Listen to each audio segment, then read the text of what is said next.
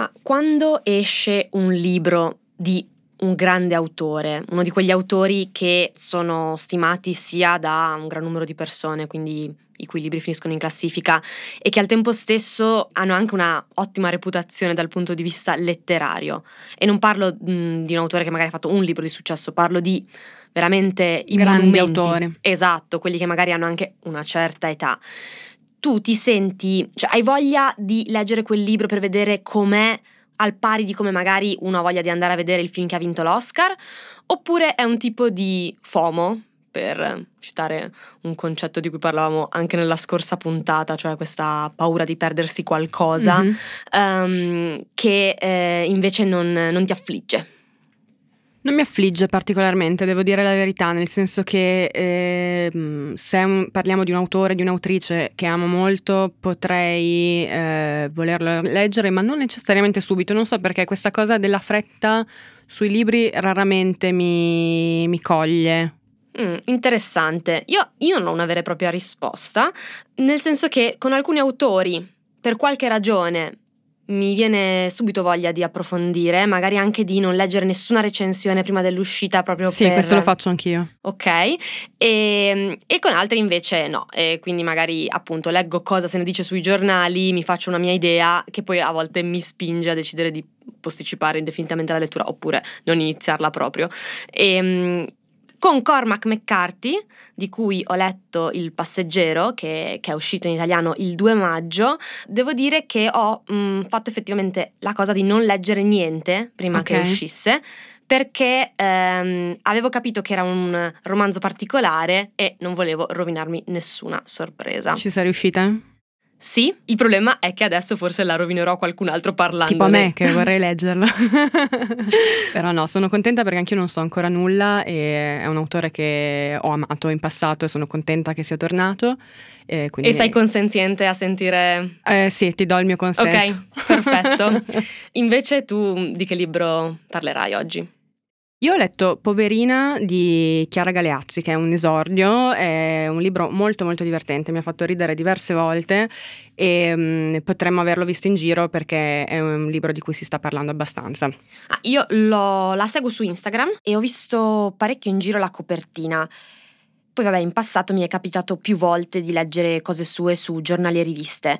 Ma domanda, questo libro è tratto da uno dei suoi articoli, giusto? Allora, è in realtà la prima volta che parla eh, per esteso di una cosa che le è successa, una cosa grossa che le è successa nel corso dell'anno scorso e, e c'era stato effettivamente un articolo in cui un po' anticipava la vicenda, c'era stato anche un post di Instagram che come racconta nel libro, eh, magari alcuni si ricorderanno, racconta un po' cosa le è successo, però eh, questo è il primo racconto in forma appunto autobiografica che fa di questa vicenda, su cui sto, sono molto vaga, Sì, ma adesso infatti. presto entriamo nel merito. È una Oh. vicenda ospedaliera. Una vicenda ospedaliera, no, ho notato e apprezzo perché effettivamente ci sta di non rivelare troppo prima della sigla, Ne ma parliamo fra un minuto. esatto, fra un minuto, quindi mh, diciamo le, le cose di rito. Io sono Giulia Pilotti, sono autrice e lavoro in un'agenzia letteraria.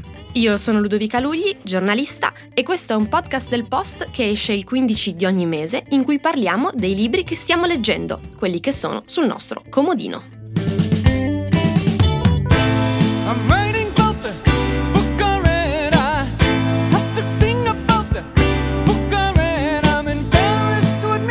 Cormac McCarthy torna dopo 16 anni con Il passeggero. Eh, che libro è? Di cosa parla? Allora, mi hai fatto subito la domanda più difficile perché è, vabbè, è un romanzo, fin qua ci siamo. Ci siamo. E, però è un romanzo complicato da spiegare per varie ragioni. Ha tantissimi personaggi, ha un protagonista che mm, è tante cose diverse, un uomo con molte identità. Comincia come un thriller. Però ci sono anche degli inserti che sono tutti scritti in corsivo, che non si capisce bene quando siano ambientati, almeno all'inizio, Mhm. e hanno dei personaggi strani, eh, fantastici. E poi dopo va avanti e non si capisce se è veramente un thriller, ci sono tantissimi dialoghi, si parla di fisica quantistica, si parla della che cos'è la realtà del mondo e nichilismo cosmico e cose terribili e a un certo punto diventa anche un viaggio on the road. Ok, non so bene cosa immaginarmi in questo momento. Intanto dimmi una cosa semplice, tipo in che anni siamo? Allora, Cormac McCarthy non ce lo dice esplicitamente, però eh, già nelle prime pagine c'è un indizio, perché in una delle prime scene si parla di un mangianastri e delle cassette. ok. E quindi già mh, diciamo, ok, va bene, siamo prima degli anni 90, vabbè, è chiarissima l'unica cosa che siamo negli Stati Uniti, nel sud degli Stati Uniti, che poi è un'ambientazione classica dei romanzi di McCarthy, che è uno scrittore americano che vive nel sud degli Stati Uniti. Ehm, e sappiamo appunto che si ascoltano le cassette e non i CD o gli MP3 o non si usano le piattaforme di streaming.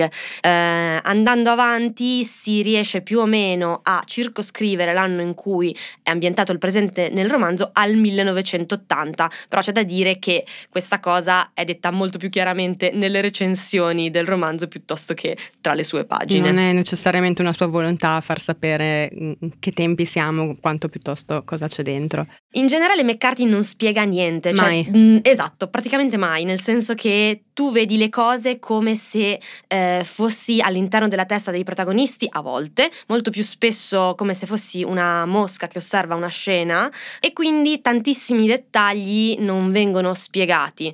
Che poi è vero fino a un certo punto perché ci sono delle scene che a me hanno ricordato un po' il minimalismo giapponese eh, di Haruki Murakami, Wow, in cui sì, non me, effettivamente... non me lo sarei aspettato, devo dire la verità. No, ci sono delle scene in cui banalmente impiega tre o quattro righe a descrivere una lunga sequenza di microazioni eh, che portano ad esempio il protagonista a lavarsi i denti eh, oppure a smontare un mobiletto del bagno in cui veramente ogni singola parte di, di questa azione viene descritta tra l'altro utilizzando tutti i termini tecnici specifici di come si smonta appunto un mobiletto che uno dice ma era necessario spiegarlo con questa dovizia di dettagli McCarthy risponde sì. McCarthy risponde sì e tu leggendolo, o almeno io leggendolo, devo dire che, che gli do credito, non, non annoia, diciamo. Bene, mm, mi incuriosisce molto questa cosa perché eh, io mm, l'ultimo libro che ho letto, e uno dei pochi devo dire, io ho letto solo tre libri di Cormac McCarthy, eh, ma quello che proprio mi fulminò fu l'ultimo prima di questo, 16 anni fa, che è La strada, eh, da cui hanno tratto anche un film, fra l'altro con Vigo Mortensen eh, poco dopo, e, mm, e fu un, un caso letterario, e, un caso editoriale e ehm, mi ricordo che proprio mi creò una piccola ossessione in quel periodo. Io poi ho un- una particolare affinità per le storie di padre e figli, padri e figlie soli contro il mondo. E, e lui Sì, secondo me quel è un caso- po' il padre di questo genere, nel senso che io non mi ricordo tantissime storie apocalittiche con questo tipo di configurazione, e poi invece in questi tempi, secondo me, anche in altre forme creative, tipo serie TV, Certo, The Last pieno. of Us. The Last of Us, ad esempio, ma prima anche The Walking Dead, insomma, ci sono diversi esempi di film, serie su ehm, questa, questa impostazione. E però, appunto, al di là della strada, che è eh, un libro molto amato fu molto amato a suo tempo e continua ad esserlo, lui è un po' l'autore western per eccellenza e il mio immaginario legato a a McCarthy è proprio quello dei, cow- dei cowboy, come dicevi anche tu, eh, quella è la sua provenienza e spesso quelli sono i suoi libri. Qui mi sembra di capire che c'entri poco. Allora, di western in questo romanzo c'è il cognome del protagonista, nel Che senso che si chiama Bobby Western. Ah, ok. E mm, ho letto anche un'interpretazione rispetto al fatto che questo western vorrebbe dire, mm, come vuol dire letteralmente in italiano, occidentale, Mhm. nel senso che questo protagonista potrebbe essere inteso come eh, un simbolo eh, dell'uomo occidentale. E quindi le sfide che si trova ad affrontare sarebbero un po' una metafora del presente dell'uomo occidentale e della sua crisi e, e, diciamo dell'abisso che si trova a osservare eh, in questo momento storico, forse già fin dagli anni Ottanta, eh, e che è un po' diciamo una visione del mondo e della realtà che mh, c'era anche in precedenti libri di McCarthy, non Certo. soltanto appunto nella strada che come dicevi tu è stato un grandissimo successo e forse l'ha fatto conoscere anche a persone che non sarebbero tanto attratte da eh, romanzi che hanno per protagonisti No, dei anche cowboys. perché anche quello a modo suo usciva dal suo canone, nel senso che fino a quel momento era noto per la sua trilogia della frontiera, che invece appunto è l'ambientazione cowboy di cui parlavamo, mentre eh, la strada al di là della desolazione che magari puoi ricondurre a certe ambientazioni, eh, era una storia nuova per lui. Sì, era una storia nuova e- ed era anche una storia. Intanto mm, La strada non è un libro lunghissimo. No, è vero. ehm, e ha appunto è, è avventuroso, racconta di un'avventura, c'è una trama molto chiara. sì. Ehm, I libri, i romanzi precedenti di McCarthy, eh, forse fa eccezione Non è un paese per vecchi, che uscì eh, un anno prima della strada, quindi nel 2005, perché la strada invece è del 2006. Eh, romanzi Altro grande film, fra Esatto. l'altro, dei fratelli Cohen. che vinse l'Oscar al miglior film un paio di anni dopo. I romanzi precedenti invece davano meno importanza appunto all'aspetto di trama. E, e quindi anche per questo e per il fatto che McCarthy scrive in un modo che non è proprio accessibilissimo, è incredibilmente bello, è un autore che proprio anche se anche chi non ha studiato secondo me letteratura o mm, magari non frequenta tanto i romanzi che vengono definiti letterari coglie un, sì, si vede bellezza. subito, c'è proprio una, una scrittura eh, di altissimo livello e, e forse in quei romanzi questa parte era prevalente eh, insieme anche a questo pessimismo cosmico. Non so se lui lo definirebbe così, ma io da lettrice lo, lo percepisco in questo modo e appunto avevano quello come diciamo elementi principali Mhm. eh, oltre appunto all'ambientazione western, che poi vabbè, quella è una questione di gusti se, se interessa o meno. Nel passeggero, da un lato, abbiamo questo incipit da thriller eh, e quindi abbiamo l'impressione di essere in un romanzo di trama e quindi più vicino alla strada. Però. Per quanto riguarda il resto, eh, appunto, prevalgono i dialoghi, eh, dialoghi app- m- spesso molto profondi, molto intellettuali, Che se, scusami, se ricordo bene, anche nella strada i dialoghi erano poco punteggiati. Ah sì, questo è un altro aspetto. È una cosa che fa anche qui? Questo è un altro aspetto che Cormac McCarthy è contrario a eh, i eh, simboli di punteggiatura che ci indicano che c'è un discorso diretto, quindi non troverete trattini, eh, non troverete ehm, virgolette e questo in- nella traduzione italiana non si coglie, ma tra le cose che McCarthy non approva Mhm. c'è anche l'apostrofo nel, nel verbo inglese don't, che serve per fare le frasi negative. Quindi lui don't, che si scrive D-O-N apostrofo T, lo Sì. scrive D-O-N-T, tutto attaccato. Qual è il motivo? Sappiamo? Credo che sia una sorta di minimalismo ehm, filosofico portato all'estremo, eh, che visto che Cormac McCarthy è Cormac McCarthy, Può gli farlo. lasciano fare, esatto, e che ovviamente non si può rendere in alcun modo in italiano, però effettivamente un po' per via di questo uso, anzi non uso della punteggiatura, del discorso diretto e un po' anche per come per il tipo di battute che si scambiano questi personaggi che sono sempre estremamente brillanti, non hanno mai esitazioni. Da un lato sembrano effettivamente dei dialoghi realistici perché sono scritti benissimo, al tempo stesso nella realtà nessuno parlerebbe così, a meno che non sia ehm, un genio della fisica, cosa che alcuni personaggi sono, però a volte può essere difficile seguirli, quindi è un, è un romanzo che richiede una grande concentrazione nel seguire questi dialoghi. Io ad esempio spesso leggendoli trovavo una, una riga e dicevo aspetta, ma questo chi dei due lo Sta dice? parlando. Quindi Mm. facevo quella cosa un po', se qualcuno mi vede magari dice ma cosa sta facendo questa tipa? Eh, Di tenere il ditino esatto, sulla pagina. Esatto, ok, allora questa riga lo dice il personaggio A, quest'altra riga personaggio B, A, B, A, B e riconto fino a quando non eh, arrivo alla riga che mi mette il dubbio e, e- e capisco.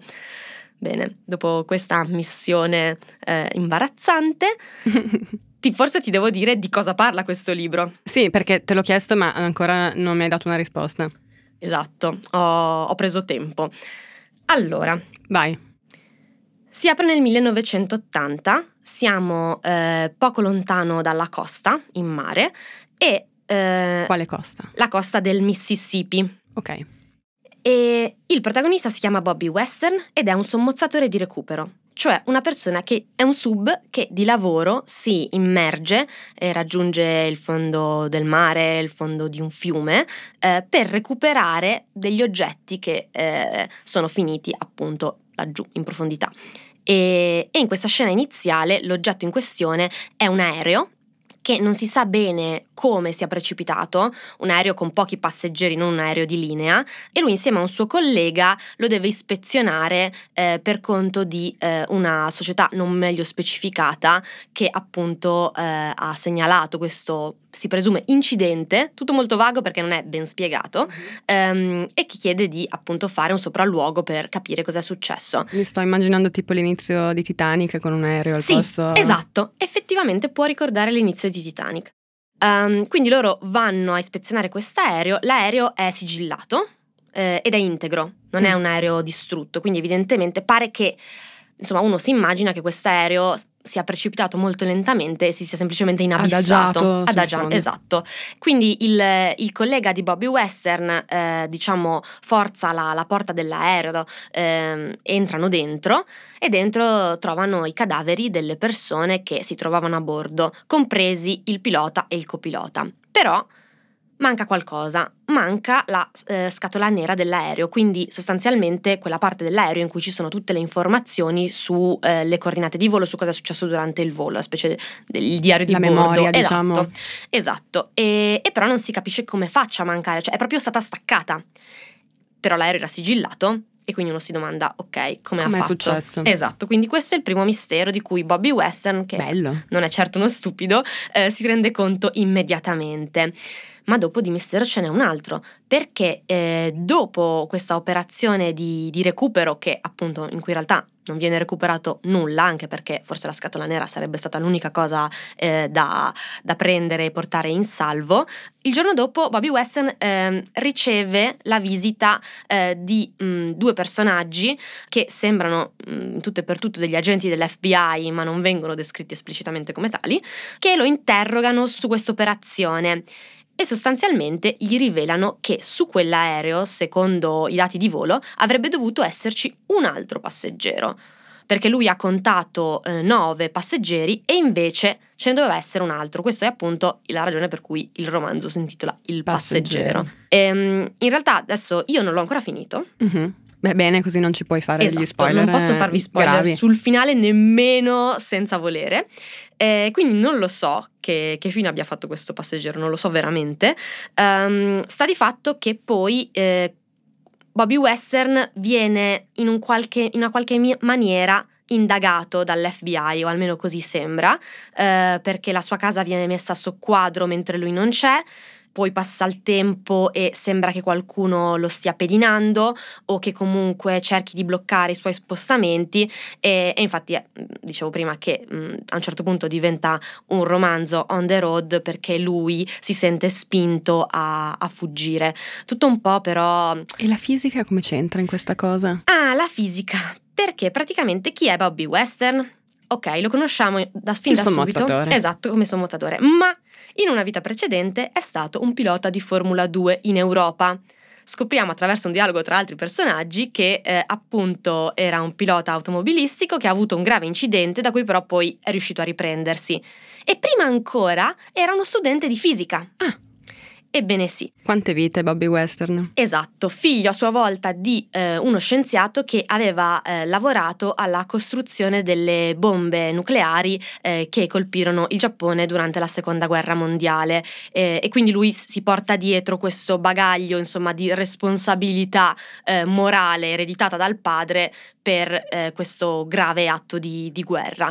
Per completarti il quadro di questo personaggio sempre più straordinario, Bobby Western aveva una sorella che si chiamava Alicia, più giovane di lui, che a sua volta eh, aveva studiato, era un genio della fisica e della matematica. Mhm.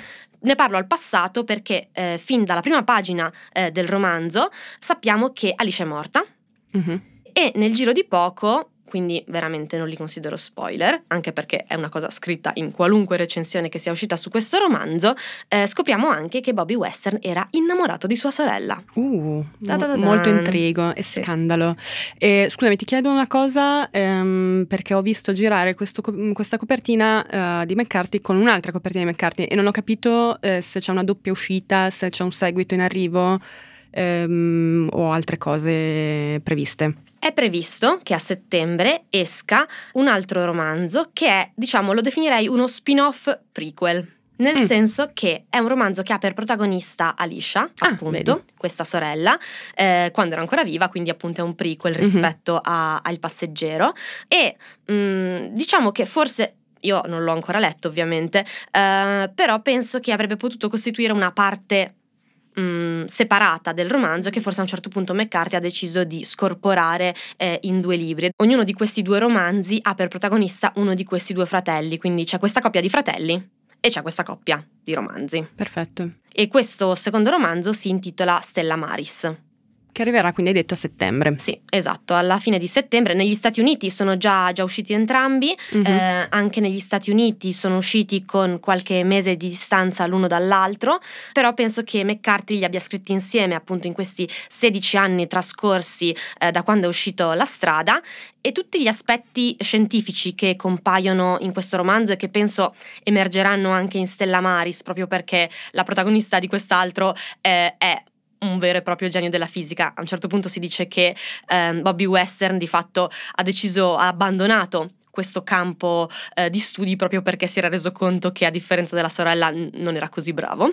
Ehm, per questa ragione ci sono tantissimi riferimenti alla fisica par- delle particelle e mm, termini tecnici che sappiamo McCarthy ha imparato proprio in questi, in questi anni che ha impiegato a scrivere questi romanzi, perché ha frequentato il Santa Fe Institute, che è un istituto di ricerca eh, che si trova in New Mexico, in cui si studiano veramente le frontiere della scienza, quindi non soltanto la fisica delle particelle, ma anche lo studio dei sistemi complessi eh, e di tante altre cose veramente mh, molto complicate da Una riassumere. specie di CERN del New Mexico. Esatto, forse un- un- più che un CERN, una versione teorica del CERN. Mhm. E, mm, ehm, McCarthy è l'unico scrittore che frequenta questo luogo eh, e eh, ha chiaramente avuto molto tempo per parlare e, e farsi spiegare moltissimi aspetti eh, di questi temi così difficili. Compaiono molti nel romanzo. Secondo me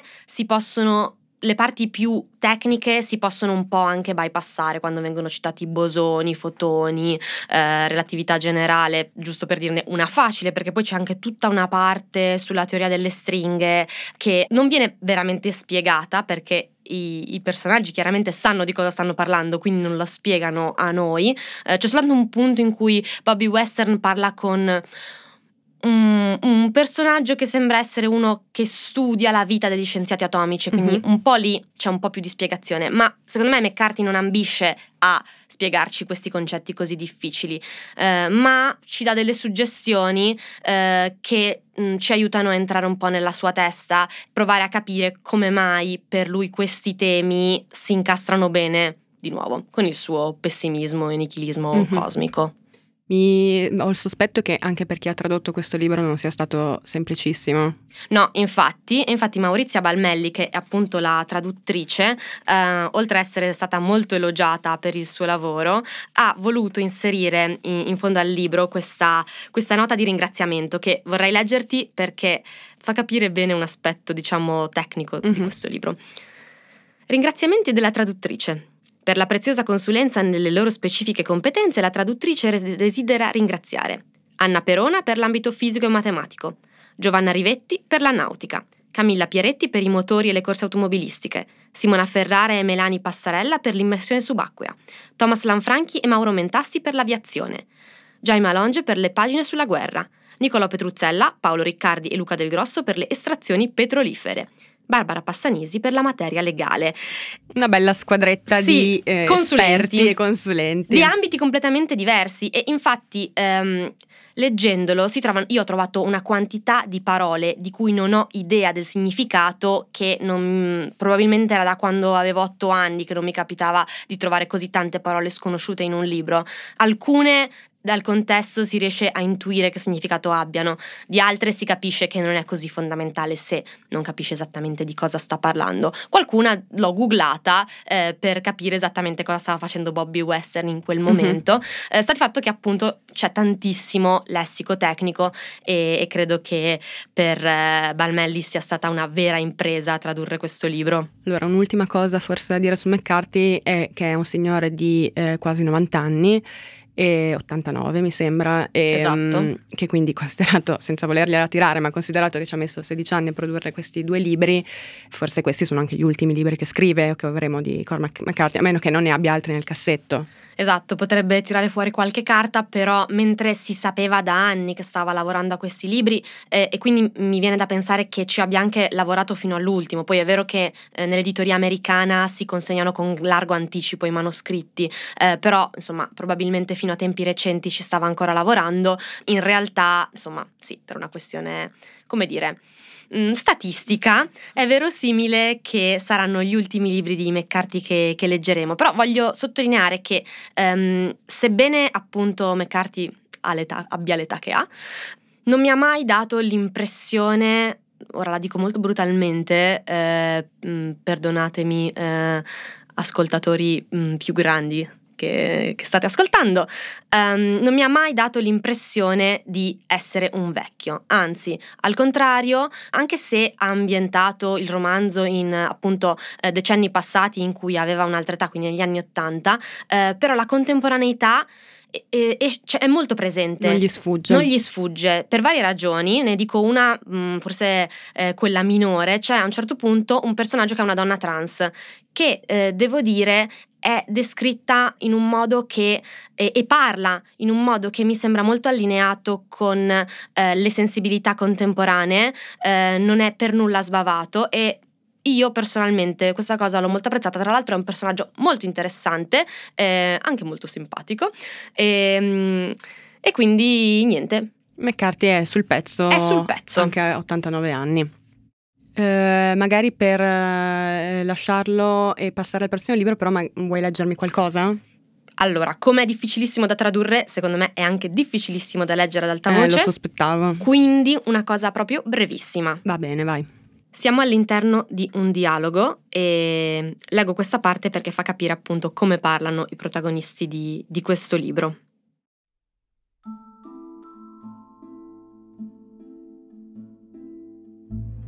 Hai anche suggerito che anziché lineare il tempo potrebbe essere incrementale, che nel mondo al concetto di infinitamente divisibile si accompagnano alcuni problemi, mentre d'altro canto un mondo discreto deve sollevare la questione di cosa lo connette.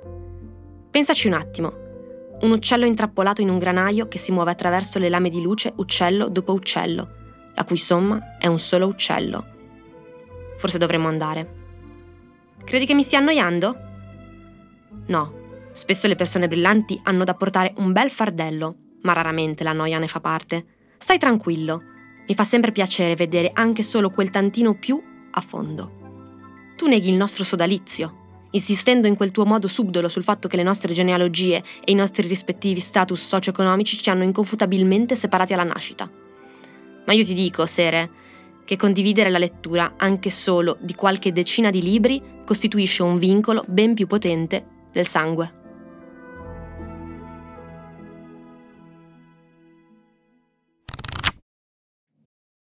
This episode is brought to you by Visit Williamsburg. In Williamsburg, Virginia, there's never too much of a good thing. Whether you're a foodie, a golfer, a history buff, a shopaholic, an outdoor enthusiast, or a thrill seeker, you'll find what you came for here and more. So ask yourself, what is it you want? Discover Williamsburg and plan your trip at visitwilliamsburg.com. Ma venendo a questa Chiara Galeazzi, eh, vuoi dirci che cosa le è successo? Allora, Chiara Galeazzi eh, ha avuto un ictus a 34 anni. Accidenti. Questo è un evento ovviamente abbastanza Estremo? raro estremo. Stava guardando dei video su YouTube in un qualsiasi pomeriggio di ottobre eh, quando quello che eh, lei ha interpretato come un attacco di panico si è rivelato appunto essere in realtà un'emorragia cerebrale eh, comunemente denominata ictus. Ma scusa, devo farti subito questa domanda: come ha fatto ad accorgersene? Perché ovviamente adesso sono in paranoia che possa capitare Certo, allora ovviamente eh, per gli ipocondriaci questo libro può essere rischioso perché si cominciano a percepire sintomi di qualsiasi cosa anche nel proprio corpo, ehm, però eh, lei diciamo mh, aveva avuto in passato degli attacchi di panico, quindi ha eh, liquidato il problema lì per lì come un possibile attacco di panico, aveva eh, informicolamenti vari e- ed è stata eh, riempita di Xanax da un'amica. Oh mio Dio, Che spero la- che non abbia avuto delle- degli effetti controproducenti. No, lo Xanax grazie a Dio non ha peggiorato la situazione, però mh, dopo una considerevole quantità di tempo eh, senza segni di miglioramento è arrivata un'ambulanza a portarla via e solo una volta in ospedale ha capito di cosa si trattava. Dopo in ospedale, TAC e varie situazioni ha capito che il motivo per cui di fatto aveva già il braccio sinistro e la gamba sinistra completamente non rispondenti agli impulsi Paralizzati, quindi. paralizzati eh, era in realtà appunto non sintomo di un gravissimo attacco di panico perché a questo punto era evidente che era qualcosa di più ma appunto un, un ictus Beh, mi porto a casa da questa tua descrizione due informazioni che mi paiono fondamentali. La prima è che l'ictus comunque non è una cosa così immediata, hai un po' di tempo per arrivare in ospedale. La seconda è che prima di diagnosticartelo magari succedono delle cose effettivamente gravi. allora eh, non entrerei in ambito medico perché ne so pochissimo e ci sono alcune indicazioni che ehm, dà Chiara Galeazzi nel libro che fanno intuire che in realtà ci sono molti tipi di ictus Va bene, allora non diamo nessun tipo non di diamo indicazione. nessuna indicazione perché a lei diciamo è andata bene infatti mh, inizia il libro con una frase che eh, secondo me dà subito mh, il senso del tono che eh, come dicevo all'inizio è molto divertente e leggo un secondo tanto è molto breve che dice gli ictus come i figli è meglio averli da giovani ora Che affermazione forte. Però anche appunto diciamo per ragioni mediche che poi verranno esposte nel corso del libro eh, questo è anche un po' vero perché eh, lei eh, ora ha recuperato l'uso di entrambi gli arti che quindi do, Sta bene, sta bene. possiamo parlare di Ok. spoiler? Non credo perché in questo caso meno male eh, la buona notizia è che Chiara Galeazzi sta bene muove tutti e quattro gli arti e mm, è riuscita anche a scrivere questo libro eh, con due mani e due braccia quindi eh, benissimo Ma dopo questa frase fulminante come va avanti? Allora, mh, s- sono un po' contraria a leggere i libri comici, cioè a prestare la voce a un libro comico perché secondo me la comicità più di altre forme letterarie ehm, appartiene molto all'autore. A me piace molto sentire cose che fanno ridere lette o recitate dalle persone che le hanno scritte. Eh, quindi in questo caso mh, forse è un invito a fare un audiolibro di Poverina, però mi piacerebbe appunto, mi sembrerebbe un po' di snaturarlo, però eh, credo ci sia un pezzo eh, un po' più lungo di mm, la monofrase che ho letto io eh, sul post. Ah già, è vero, abbiamo pubblicato un estratto del libro che è, è proprio tratto dalle prime pagine sul post e poi metteremo il link a cui trovarlo eh, nella descrizione di, di questa puntata sull'app del post. Quindi se ci ascoltate da lì probabilmente potete anche mettere in pausa e andare a leggervelo subito se proprio state morendo dalla curiosità. Ma a parte l'ictus, Chiara Galeazzi, da dove viene? Cosa le è successo prima di, di Poverina? Ecco, no, mi preme molto eh, non ridurre eh, Chiara Galeazzi a quella che ha avuto l'ictus, perché invece è un'autrice eh, molto brava che ha fatto altre cose prima di avere un ictus Non libri. 34 anni. Non libri, questo è il suo primo libro. E, mm, e fra l'altro, Poverina è proprio eh, ehm, l'appellativo per cui lei ha sviluppato una certa eh, repulsione nel corso della sua malattia, perché è così l'approccio pietistico che eh, si è sentita rivolgere per molto tempo e che appunto l'hanno un po' ridotta ad essere quella che ha avuto un ictus, mentre Chiara Galeazzi, lo ricordiamo, eh, è autrice comica sia per comici, mh, eh, stand-up comedian, eh, speaker radiofonica su Radio DJ, ha scritto molte cose, appunto non libri, ma prima di questo ha scritto per Vice, per Rolling Stone e eh, magari molti se la ricorderanno per eh, un pezzo che fu virale che lei pubblicò su Medium ehm, nell'estate del 2020, mi sembra, eh, si chiamava Una settimana da immuni, in cui... Ah, quando credeva di aver preso il Covid. Quando, o meglio, quando Immuni credeva che l'app di Immuni l'aveva segnala- aveva segnalato un contatto con eh, un infetto e quindi raccontava in modo anche lì mh, molto spassoso questa esperienza eh, rocambolesca. Che e- probabilmente se tornassimo a leggere tra qualche anno, quando già adesso io mi sono dimenticata mm, Cos'era? Io penso di cos'era, averlo ancora sul funzionava esattamente immuni, ma prevedo che nel giro di qualche anno dimenticherò anche quello che Ma ce lo potremo momento- ricordare quel pezzo di Chiara Galeazzi che fra l'altro mi viene da dire che ha una particolare affinità per i temi sanitari perché comunque Vero?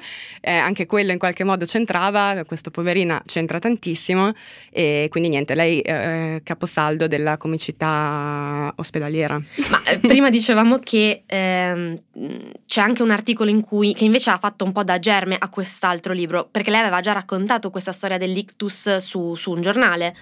Allora, eh, lei ha annunciato, e questo episodio c'è anche all'interno del libro, ha annunciato quello che le era successo mh, a un certo punto su Instagram in un post, anche quello divertente perché comunque eh, la cifra di Galeazzi è sdrammatizzare una cosa grave ed è il motivo per cui fa così ridere, perché, e- e per cui secondo me è anche così brava, nel senso che ridere di una cosa dolorosa è sempre segno me, di mh, ottime capacità di scrittura.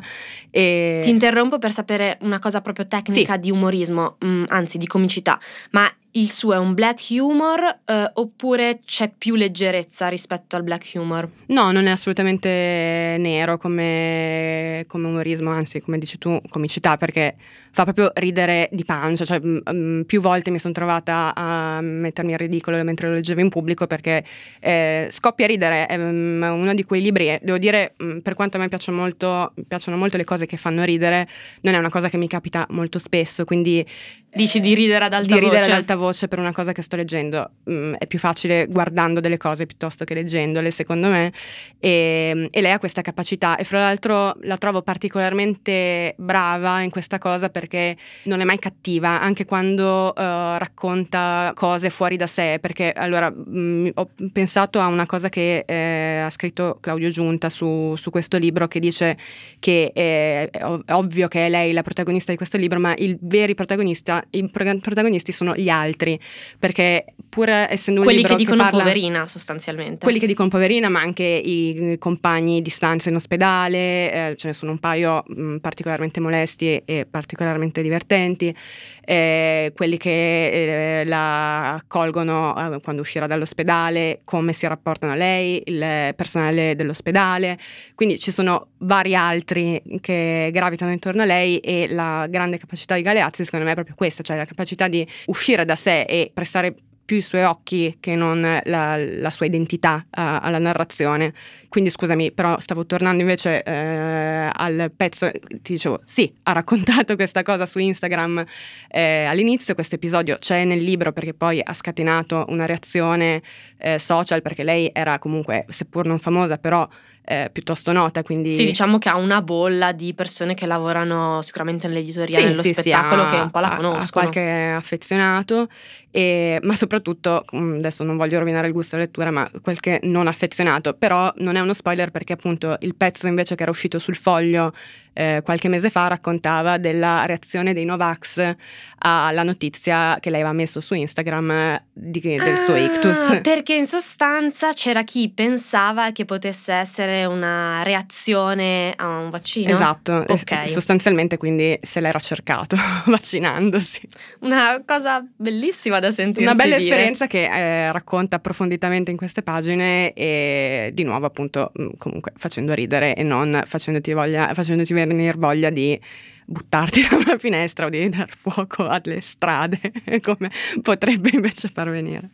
Questo comunque ci dà l'occasione di eh, spiegare un meccanismo dell'editoria che secondo me ehm, a molte persone è completamente ignoto, ovvero che molti libri nascono proprio da articoli pubblicati sui giornali, anche appunto personali come questo, ehm, ma anche articoli più giornalistici, magari delle inchieste che hanno un certo successo, piacciono molto a un editor che lavora in una casa editrice e che quindi poi va eh, da chi ha scritto eh, questi, questi articoli e gli chiede ma non è che per caso lo vorresti espandere e trasformarlo in un libro? Oppure eh, su questo argomento, oltre alle cose che hai già scritto, hai anche altro da dire? Potrebbe diventare qualcosa di più lungo?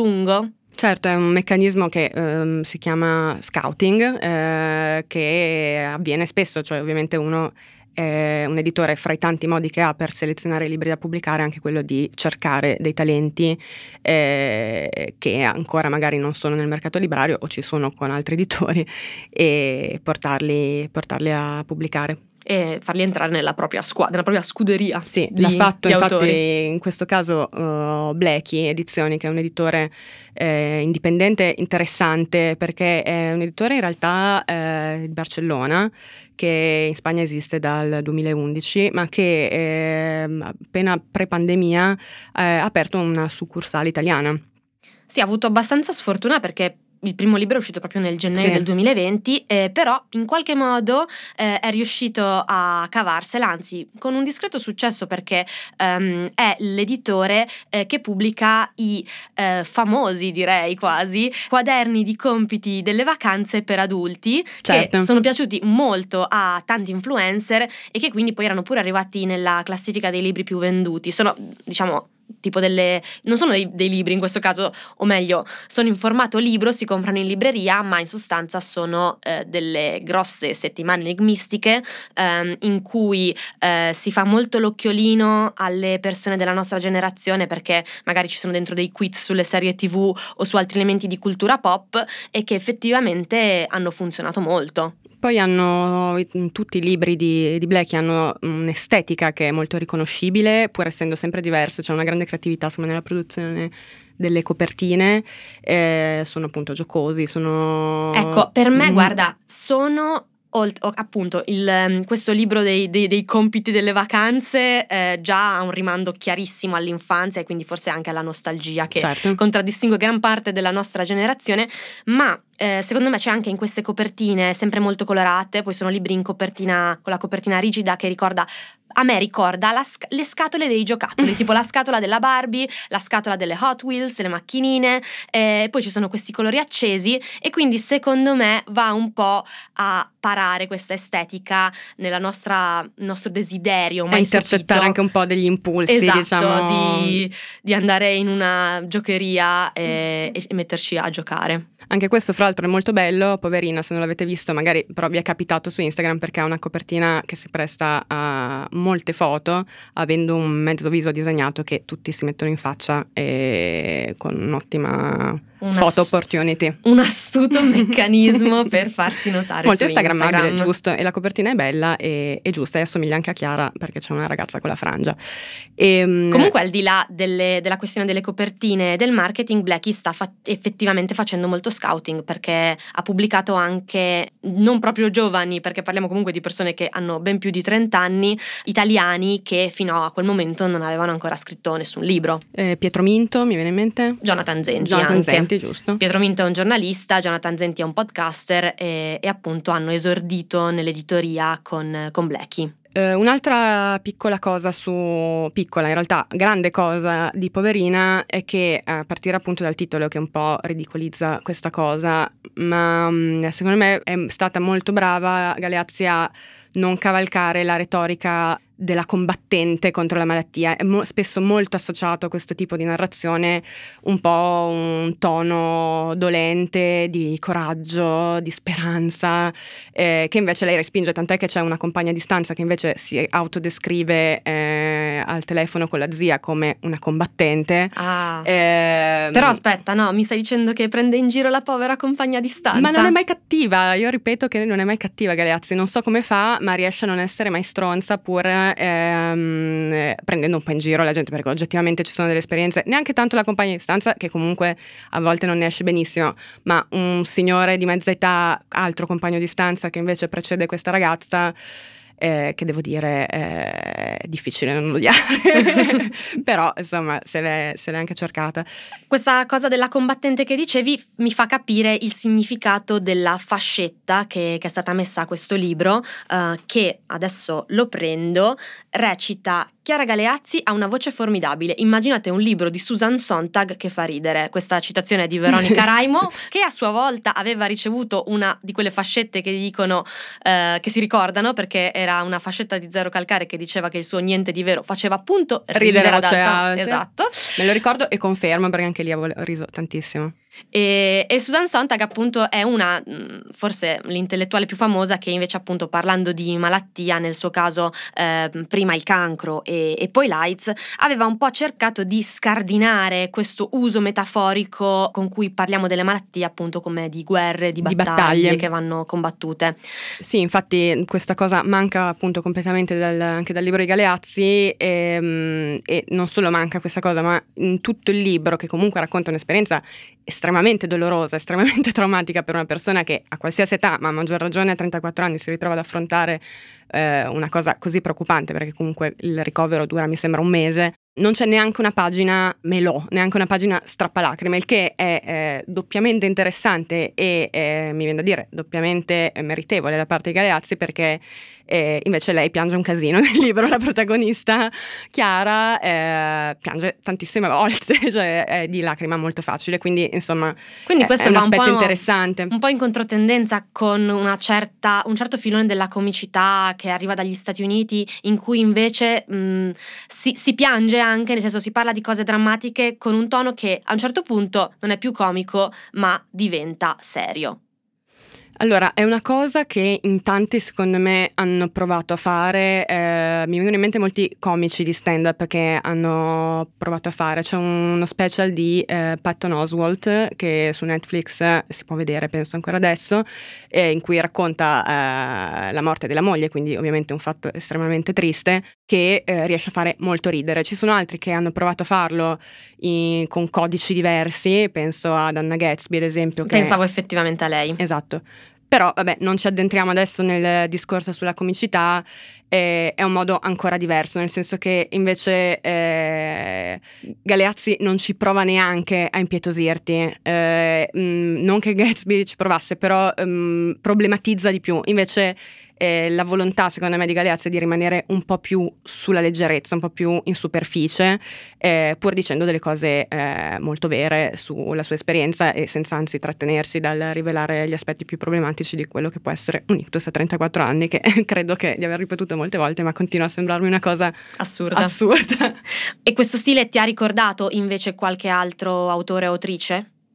Allora, secondo me eh, Galeazzi ha un grande maestro eh, che non nasconde perché mh, ho letto delle sue interviste in cui dice che è il suo autore preferito o tra i suoi autori preferiti ed è David Sedarius che in Italia è pubblicato da Mondadori e che è eh, il padre contemporaneo di questo genere. Eh, anche lui ha sempre raccontato cose brutte, cose difficili della vita eh, con un tono molto leggero e mh, in- essendo in grado di eh, far ridere come pochi, anche uno dei miei scrittori preferiti, credo che sia l'unico autore di cui ho letto tutti i libri e ad esempio mi vengono in mente gli ultimi suoi libri, l'ultimo fra l'altro appena uscito me in Italia da, da Mondadori appunto ed è Cuor contento il cielo aiuta eh, dove, raccon- dove racconta eh, la mm, morte del padre, mm, prima il ricovero in una casa di cura e poi la morte eh, di un padre fra l'altro con cui lui ha sempre avuto un rapporto molto conflittuale, molto difficile, un uomo cattivissimo se non nella morte, questo è un po' il sunto diciamo.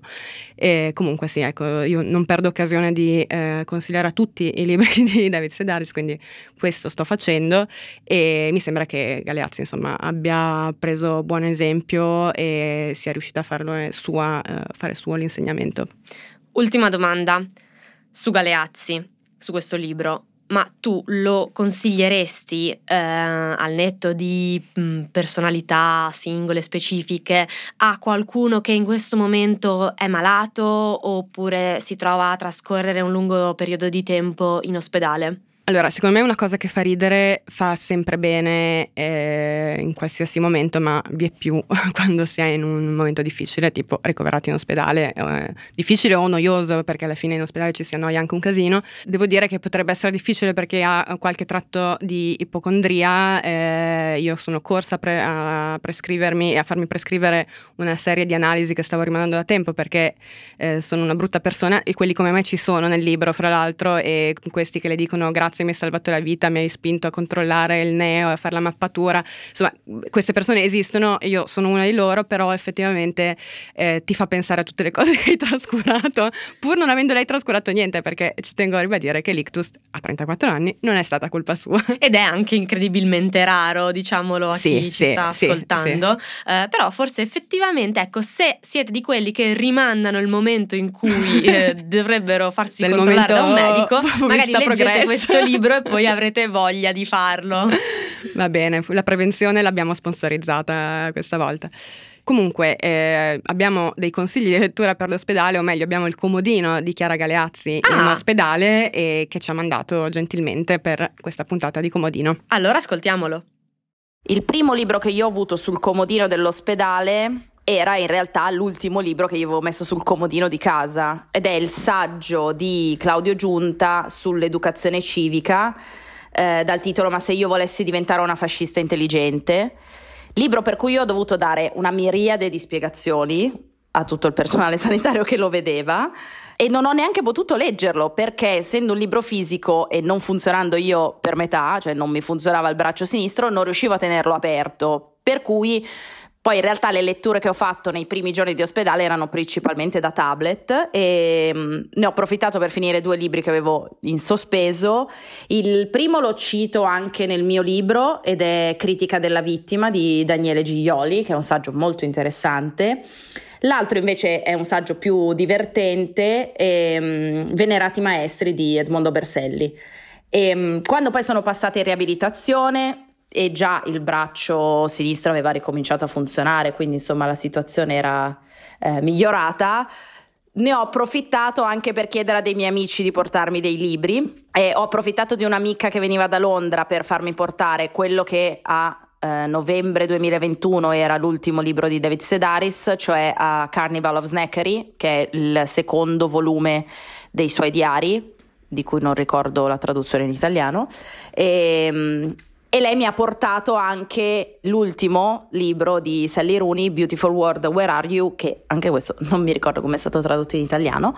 E, mm, in realtà poi il libro che ho letto di più è sempre stato un regalo di un amico, un saggio che si chiama Storia dello sguardo di Mark Cousins.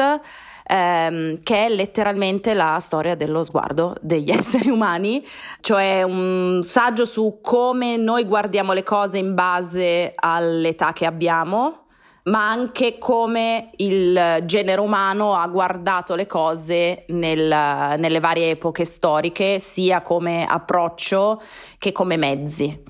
Un libro molto molto interessante. Quindi la buona notizia è che se anche ti eh, sanguinasse il cervello potresti comunque continuare a leggere dei bei libri. Per completare quello che diceva Sì. Chiara, ehm, la traduzione del libro di Sally Rooney in italiano si intitola Dove sei mondo bello?